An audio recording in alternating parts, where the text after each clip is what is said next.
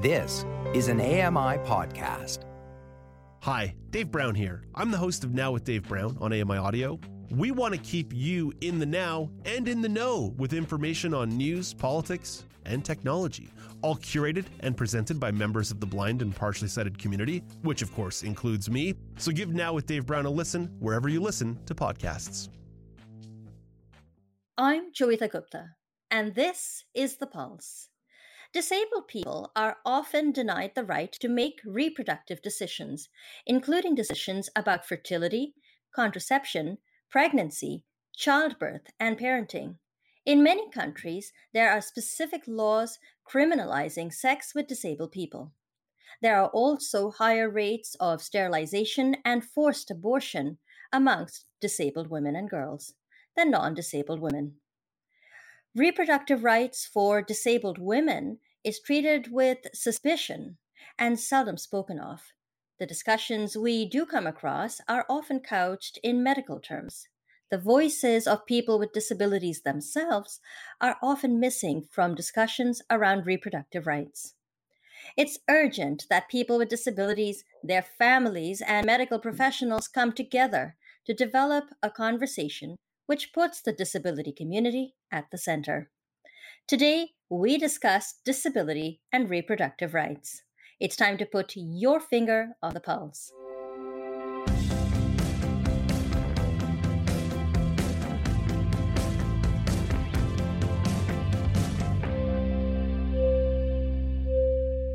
Hello, and welcome to The Pulse on AMI Audio.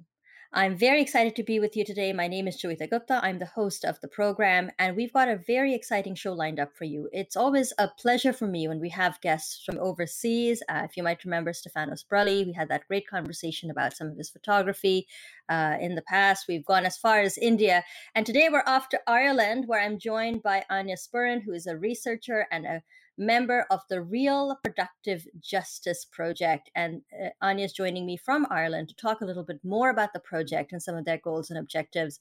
Áine, welcome to the Pulse. It's great that you could make some time to speak with us. Oh, thanks so much for having us on. I think we were a wee bit shocked to hear that the project had reached all the way in Canada, but uh, we're delighted that um, there's interest across the water as well in our project.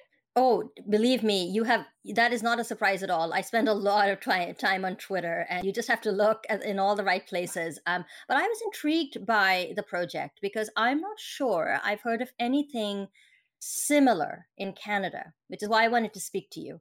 Uh, tell us a little bit about the Real Productive Justice Project. And the way you write Real Productive is really interesting as well. It's RE and then AL is in brackets and then Productive Justice Project. So uh, just tell us about how it all got started. Yes, I suppose even just from the title, like it's reproductive justice, but we want to make it real.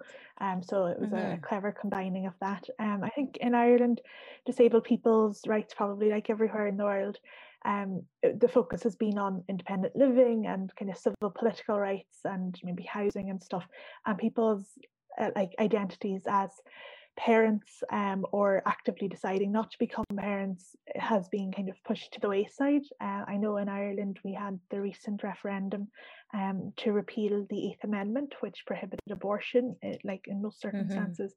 Mm-hmm. Um, so we repealed that, and you know there was it was a very contentious issue uh, there was major mm-hmm. campaigns on on both sides of the arguments and the voices of disabled people just weren't really you know visible the, experiences loads of people were coming forward and telling their stories but we just weren't hearing it from disabled people um so that kind of mm-hmm. prompted a lot of thought i suppose then about not just disabled people in abortion but all aspects of deciding whether to become a parent or not and then if you do become a parent are you actually given supports and scope to to parent the children that you do have Mm-hmm. Uh, but also, in my own experience, you know, getting access to birth control was a big issue. I remember going through all kinds of hoops to be able to access birth control as a young, sexually active woman. You wouldn't think it was such a hoopla, but it was. Uh, but tell me a little bit about your role in the project. Uh, what is it that you're specifically doing, and who else are you working with? Yeah, absolutely. So we're a four woman team. Um, I'm a postdoctoral researcher and I look after um, the legal and policy analysis as well as talking to key informants. So these are professionals in the legal, medical, and social work sectors. And just speaking to them about their own experiences of providing services or supporting disabled people on anything from fertility and contraception, abortion, pregnancy and childbirth, all the way through mm-hmm. to parenting. Um, so that that's my wee part of the, the project. Um, my colleague then, Jenny Dagg, she collects oral histories from disabled people themselves about their experiences. Again, anything from fertility all the way through to parenting. Some people mm-hmm. might have, you know, just one specific topic that they can talk about, or we often find that once people get talking, their story spans many of them because, you know, you have to sit mm-hmm. down, you might have a wee think about whether you want to have a kid and how many of them and how you control your fertility before, during, and after having children. Um, mm-hmm. Then there's my colleague uh, Maria Ní Fhlatharta, and she's working on toolkits. So one of the outputs that we're hoping the project will have will be you know a resource for professionals to be able to provide better services to disabled people based on our learning from people's mm-hmm. lived experiences and kind of I suppose the, the, most important person in the project is our principal investigator, Professor Eilionóir Flynn, and uh, she's the the director of the Centre for Disability Law and Policy at NUI Galway, where we're all based. So we're, mm-hmm. we're an awesome four woman team.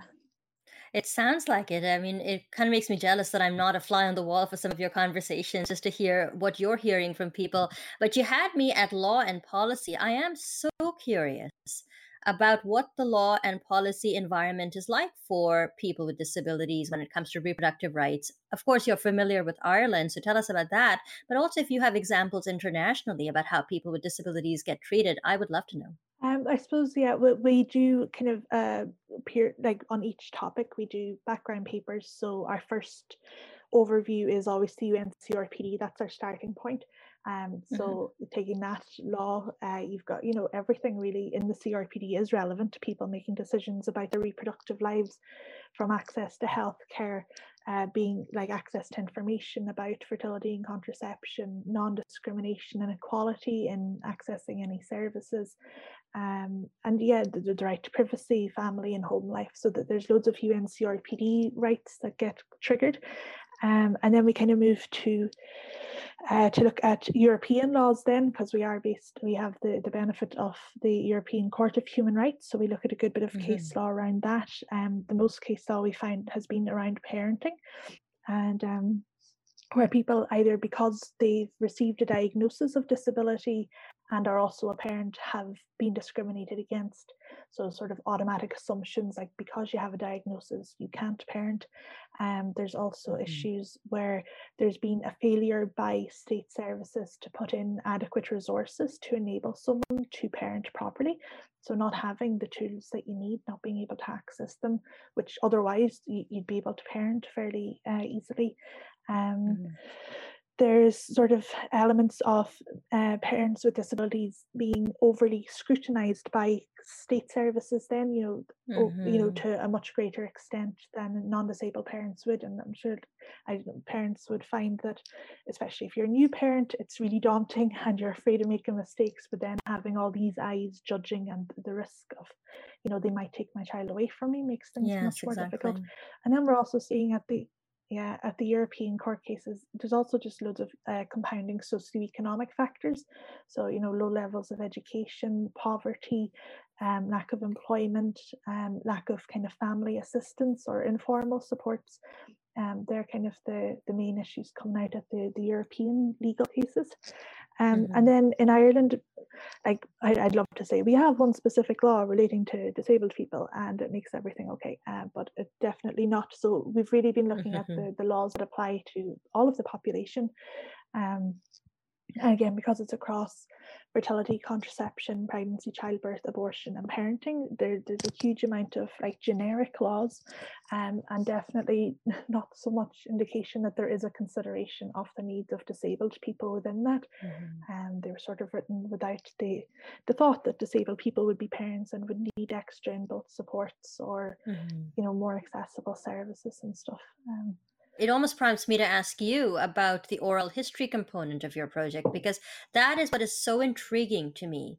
Uh, as I said off the top of this program, you know, we don't feel, I don't feel like the voices of people with disabilities are ever duly considered in conversations about reproductive health or reproductive rights. Um, and it would be so intriguing to hear what people with disabilities have been telling the four of you What do those first-hand accounts go on to tell you?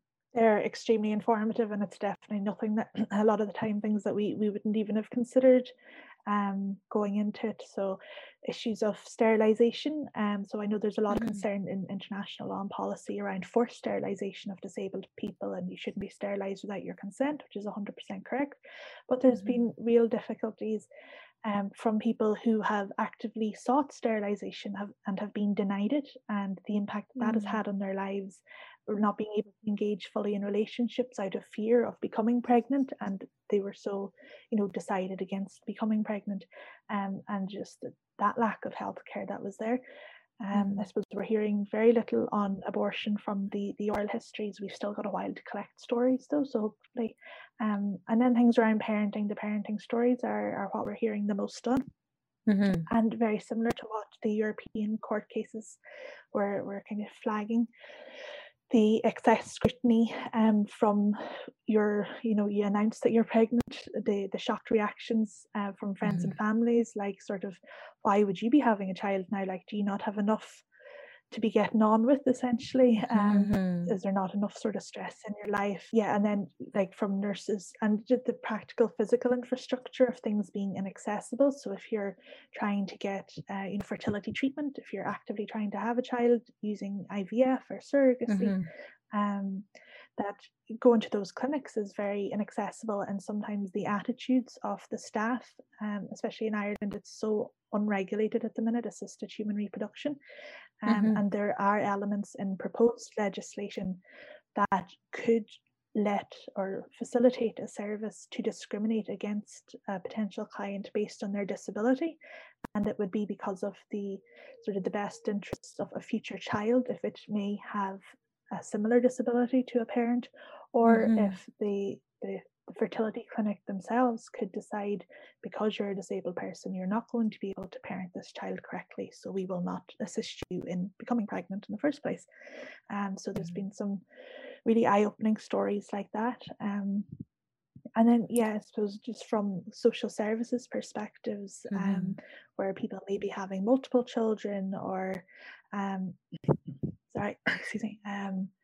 Yeah, just I suppose the, the lack of awareness from social workers, social supports, and statutory services about you know if the proper resources and supports are put in place that people can parent or they might need a wee bit mm-hmm. more support than non-disabled parents but you know mm-hmm. that doesn't mean you out and out can't parent um, so there's been a lot of stories where like we've heard them, we've been like, this could be so easily rectified if there was just, you know, a change in perspective and attitude and proper resource allocation. My name is Joeita Gupta, and with me is Áine Sperrin from the Real Productive Justice Project based out of Ireland. Áine, when we were talking about some of the issues you were hearing from people with disabilities, uh, the excessive scrutiny of parents with disabilities came up quite often in the last half of our conversation. Um, one of the things that I've heard, read about, you know, especially as we, as we look at divorce proceedings, is this idea in the court around the best interest of the child. It's really gained traction in the last 20, 30 years in determining who gets custody of a child after divorce. Uh, and yet, this notion of the best interest of the child has subjected parents with disabilities to undue scrutiny. Is it time that we reevaluate some of the, the the assumptions that underlie this notion of what is what would constitute the best interest of the child Oh, absolutely. In Ireland, like there's a lot of evidence to show that, particularly for parents with intellectual disabilities, that there's much greater interventions by social services and uh, like court cases for, for child removal um, for, for parents with intellectual disabilities, like extremely disproportionate to the, the general population.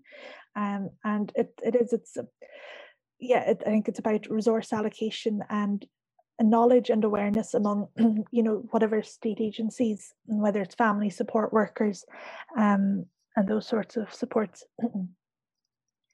um, just that they have an awareness and a respect and an understanding that disabled people you know have the same rights as non-disabled people in relation mm-hmm. to parenting that just because you have a diagnosis or you present in a certain way um, doesn't mean that um, you know your your child is at risk or is you know potentially going to be less cared for um, that there needs to be resources put into place and some of our oral histories and speaking to key informants there's been examples of well we've given loads of supports but they haven't been the right supports they've been mm-hmm. you know mm-hmm. the tick box exercises of we need to prove that we've done this done that you know we've brought people to school we've we've had so many meetings with them and there's been no change but if, if that's not the right supports it's not going to work for that family mm-hmm. um, and i've had a, a, so many key informants who are lawyers um, mm-hmm. solicitors here in ireland involved in these cases and one of the most striking quotes that stays with me is there is no winners and losers in this mm-hmm. type of law like it, it's uh, I'll try and get the quote now. It's um, it's all about mitigating tragedy um, mm. So it's like once you get like to a stage of legal intervention, nobody's winning. Um, even the, the state services aren't winning either because you know mm. um, they've already put in so many resources and it hasn't worked. Mm-hmm. And it is it's because of this lack of understanding um, of, of giving people supports that um, mm-hmm. I suppose it, it fails everybody, children's and parents and state services. Yeah, I think what maybe fundamentally needs to change is this idea that just because you're a parent with a disability doesn't automatically equate with being a bad parent. You know, you just need to put the supports in place uh, so that it's like anything else, whether it's education or work, um, not to sort of oversimplify parenting in any way, but if you put the right supports in place, people with, dis- with disabilities will succeed. Uh, you know, there was something you said, uh, there is a lot of concern, as there should be, about forced sterilization of women with disabilities. And I don't know if you read about about um, the case, I believe it was in Virginia, Buck versus Bell, where the judge famously noted in ordering the sterilization of the of this disabled woman with an intellectual disability that they had had three generations of imbeciles, and that was quite enough. Um, so we are so familiar with this idea that women with disabilities are often sterilized against their will. Um, so I was surprised to hear that that um, st- forms of ster- uh, that sterilization when people sought that out voluntarily as an option was being denied to them. Can you tell us a bit more about that? Yeah, I think that might be uniquely in Ireland as well that we have had such an obsession about women's bodies being, mm-hmm. you know, vessels for for humans, and um, that we are so slow even for non-disabled people. It's it's not easy to access sterilization um you know definitely if, if you're within childbearing ages there is a real um, reluctance to, you know, do anything so drastic. And maybe this could be positive as well that you'd be advised about options about long-term contraception instead of, you know, such a an irreversible measure measure of sterilization. Mm-hmm. Um, so doctors again having that knowledge and awareness that uh, you know not jumping to sterilization straight away but still respecting people's concerns about really not wanting to become a parent um, uh, but you know mm. if it's a medical decision that people would be given all the information that they need and what about the people that you spoke with when you were gathering these oral histories, or even with some of the other stakeholders that you spoke with, the lawyers and the medical practitioners? What's the general sense? Do people with disabilities in Ireland want to become pre- parents, or is it something that they best want to avoid?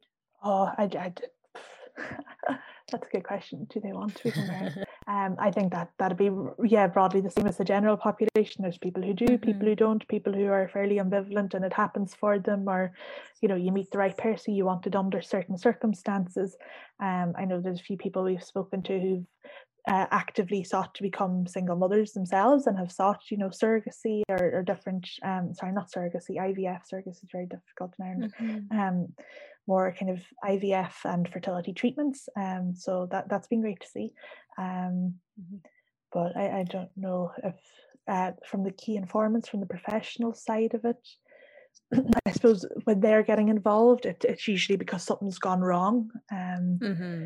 So it, it's always very sort of sad circumstances, or there has to be serious interventions put in place, and it's a very high stress time. Um, so it, it isn't the happy family picture that um, you know everyone likes to have in their head of what it'll be like for them. Yeah. Yeah. Speaking of the happy family picture, um, when I think about a lot of the parents with disabilities that I know, and mind you, this is just anecdotal, but I feel that, uh, you know, it is often a heterosexual couple married in a long term relationship, even. Um, and then they're bringing children into a situation that, in many other societal respects, would be quite ideal. Um, do you hear a lot from people within the disability community, women who are wanting to be single mothers, maybe, and they don't have a man in their life, or even a, a homosexual couple, maybe two women who want to adopt a, a, a child or use assisted reproduction to have a child? How prominent are those stories in our public discourse? In relation to disabled people who are also LGBT? Mm-hmm. Um, we haven't been hearing much of that, and it has been sort of a, an effort that we've consciously tried to make in the project. Like we are seeking those stories still. Um, and when I, I do, it's one of my questions that I ask my key informants, like how does intersectional identity um, impact on how you do your work with disabled parents or you know people who are deciding about becoming parents um, and it's it's not you know very common yet like we haven't been hearing those stories very much no, so I'm glad it's not just me. I thought maybe it was just a lack of me being, and maybe it was just me being unobservant. But you know, one of the things I was following in the news uh, was the the the referendum about abortion, and I wonder to what extent, uh, in terms of the oral histories and the people that you spoke to, to what extent uh, people's religious beliefs may have uh, been a factor uh, uh, even if they are, you know, people with disabilities, to what extent might their religious beliefs have been a factor in uh, choices around abortion, choices around contraception and fertility, choices around whether to even parent and to how many children they wanted to parent? Uh, did religion come up at all? It has been like and again because the people that i'm speaking with most is the key informants um there would yeah. have been like nods to oh well you know back in the day um, and if people had been working you know over 30 or 40 years um, a lot of our disability services were run and continue to be affiliated with religious institutions so they have mm-hmm. names like saint and you know um different um things like that um so there has been some remarks made about if an organization has a Catholic ethos, that they can't outwardly provide contraception to residents who have disabilities, or that mm-hmm. you know mm-hmm. staff members you know would be allowed to use conscientious objection to not support someone to realize an abortion or to access contraception or to even talk to them about it um i suppose like in terms of the general population absolutely like the religious ethos would have been you know something that people did question a lot and it was very a public mm-hmm. uh, kind of discussion that was had about it and i'm sure it wasn't just my family table there was lots of you know tables and couches where where hard conversations were had at the time um, and probably mm-hmm. could continue to be had um, i'm not sure if that's answering your question though It, it is and you know these are things that, that are difficult to answer as well because um, you know so much of this is just what goes on in people's heads and a subjective experience um, tell me a little bit about the toolkit. You mentioned a little bit earlier in our conversation that what you were hoping to create, at least one of your colleagues was uh, heading up the effort to create a toolkit. Describe the toolkit to us. What are you hoping that will look like, um, and who is it meant for? Well, um, our concept of the toolkit has changed greatly from when we started, as we've started speaking to professionals and as we've kind of put professionals in the room with people with lived experiences. So I'll tell you really briefly about our discussion fora. Um, so mm-hmm. we have four of them across the project. We've completed three already on each of our mm-hmm. topics. So our first one um, was on parenting um, sorry, no, the first one was on pregnancy and childbirth, and we had that in September 2019. And we were so fortunate we were able to have that in person in a room. And for the fora, we invite people with lived experiences of that specific topic, and then people working in the legal, social, and medical medical um, sectors to you know just exchange their views come into the one room. It's a very respectful space um, and just you know for professionals mostly the idea is that they are exposed to people's experiences that they can know okay maybe i didn't you know behave inappropriately towards a disabled person or discriminate or deny a service but it has happened you know to the to people um, by colleagues or you know the, the the wider sector um, so they've been really impactful. And as we've had them, we've had the one on pregnancy and childbirth, parenting, and last Friday we had one on um, fertility and contraception. And they've been really good, eh, like positive exchanges. We've had some professionals want to link in directly with a disabled person and say, look, advise me, come to my place of work. How can I change, you know, the physical layout of my service or, or my approach or what tools I use. Um, so based on those discussion fora, we've kind of had to, to rethink the toolkits about how they could best serve professionals. Um, we, we know we're not going to be able to solve a problem. It's not going to be if someone presents with a certain type of a disability, you do A, B, and C. Um, it'll be mostly about raising awareness of what the Irish law and policy is and the international best like standards again from the UNCRPD. Mm-hmm. Um, and then we'll definitely be trying to think of ways of incorporating the oral history, so maybe case studies or vignettes these things because mm-hmm. when you mm-hmm. have sort of a, a, study or you know a story in your mind storytelling is extremely powerful around these issues um so mm-hmm. if people can remember a story and be told how someone felt receiving a bad service or a good service uh, we're hoping that will be useful i think that's going to make a huge impact um, i know that I'm very interested in reading all the reports and looking at the toolkit when that's available. What's the best way to keep uh, track of your work? Um, eh, do we follow you on social media? Is there a website that we can go to? Yes, all of the above. So we're on Twitter um, on at CDLP Justice. We have a Facebook page with the big long title Real Productive Justice.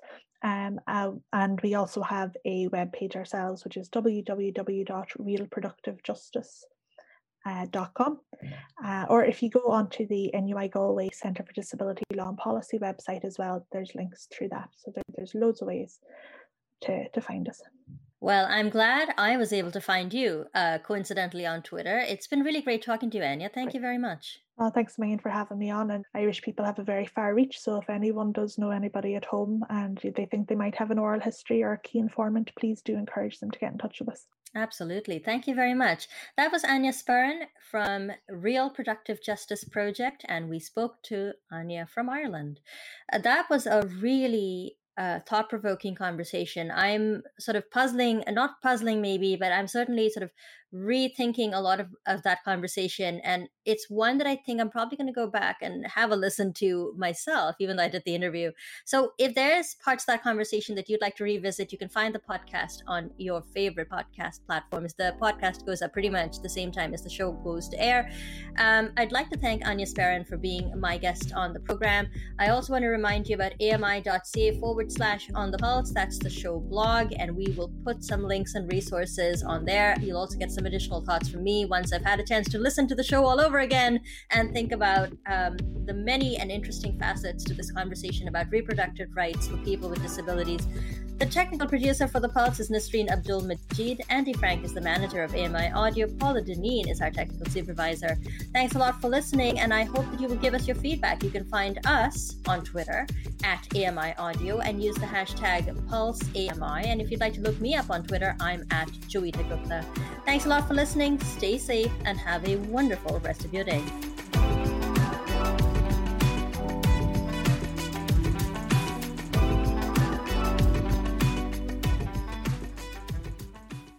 This was an AMI podcast.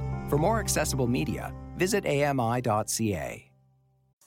Hi, I'm Ramya Amuthan. Join me weekly for AMI Audiobook Review, the podcast that explores new titles, introduces us to famous narrators, and updates what's hot at the Center for Equitable Library Access. Download episodes of AMI Audiobook Review from your favorite podcast provider.